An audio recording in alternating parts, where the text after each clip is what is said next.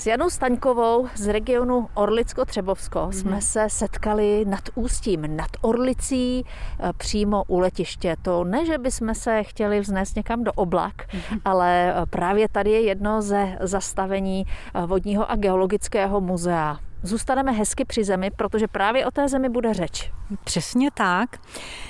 Ono není náhodou, že to geologické a vodní muzeum v přírodě vzniklo právě tady na území regionu Orlicko-Třebovsko protože ten region vlastně tady utvářely od začátku dvě řeky, Orlice a Třebovka, které když vlastně tekly k tomu Laby, tak se prodírali tou krajinou a vymleli za ta tisíciletí a miliony let, tak vymleli mm, hluboká údolí a vytvořili krásná jako přírodní místa eh, s mohutnými skalními defilé a s meandry řek a proto jako je vlastně region Orlicko-Třebovsko takovou vlastně učebnicí té geologie. Kolik máte učebnice kapitol? Po kolika zastaveních můžeme tak, putovat? Tak, těch tabulí celkem je vlastně 15.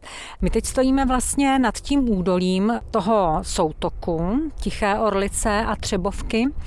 A tady ta tabule vlastně se vztahuje eh, k velkým eh, zásobám podzemní eh, pitné vody, která vlastně je nad tím soutokem. A to je velká pozoruhodnost, protože vlastně v takové krajině, která je třeba jako zemědělsky aktivní, tak taková zásoba obrovská zásoba pitné vody, která má vlastně ty parametry kojenecké vody. To je uh, nevýdaný jako úkaz a jev. Jo.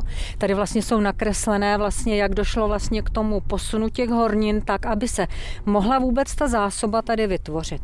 No ale ještě teď eh, vyměníme za nádraží, protože tam tak. je další důležité stanoviště. Mm-hmm, jedeme tam. Tak teď už stojíme téměř přímo na peronu. Tady je to vlastně zajímavé kvůli tomu, že když se vlastně tady budovalo to nádraží v polovině 19. století, tak vlastně se tady odkrylo jako takové široké, mohutné skalní defilé. Skalní stěna, kde jsou vidět různé vrstvy, nebo co tak, se tady našlo? Co je tady vidět? Tady je to bohaté na skameněliny, protože samozřejmě to má odkaz vlastně na to, že kdysi před miliony a miliony let tady bylo moře. Ta naleziště jsou tady bohatá, jo, nejenom tady samozřejmě, ale je to jedno z hlavních, jo. A teď se ještě vydáme na chvíli nahoru nad kopec, nad Ústí, nad Orlicí na Andrelův chlum, za opilými stromy. No tak to jsem zvědavá. Tak jdeme. S Janou Staňkovou už stojíme na kopci pod Andrelovým chlumem a na jednom tom svahu skutečně rostou stromy, tak nějak šikmo, říká se jim opilé stromy, to jim hmm. takhle říkají jenom geologové?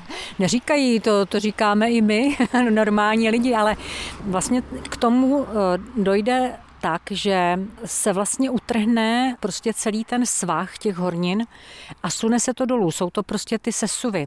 A ty stromy se snaží vyrovnávat vlastně s tím sesuvem tou nerovností, že vlastně přizpůsobují se tomu růstu. Takže oni se celé jako kdyby se vyklenou, vykymácí, takže to vypadá jako, že rostou úplně opilé. takže e, je to jev, který je právě spojený s těmi sesuvy. Tady vlastně eh, ta silnice, tady se celý ten břeh jako utrhl a dělali se tam piloty, vlastně spevňování té komunikace. A to je vlastně mimo jiné teda taky jako práce současné geologie vlastně vytváření těch pilotů a spevňování těch svahů. Stanoviště Andelův chlum je označené jako dvojka v pořadí druhé, ale samozřejmě vodní a geologické muzeum se nemusí projít podle čísel, protože by to dalo lec komu zabrat. Pěšky to v podstatě možné není. No, no pokud možné, nemáme týden tak, dovolené. Když tady uděláte prostě víkend, jo, tak si myslím, že se to dá rozdělit jo, na některé ty skupiny, ale pokud se přitom chcete stavit ještě v nějaké hospůdce nebo nechcete to úplně jenom oběhnout, tak samozřejmě to zabere dva, tři dny, bych řekla určitě. No, my jsme plánovali, že celé to geologické a vodní muzeum v přírodě bude vlastně přístupné hlavně pro cyklisty na kole. Jsou všechna ta stanoviště samozřejmě dostupná. A pak i jsme mysleli třeba na rodiny s dětmi, takže i autem.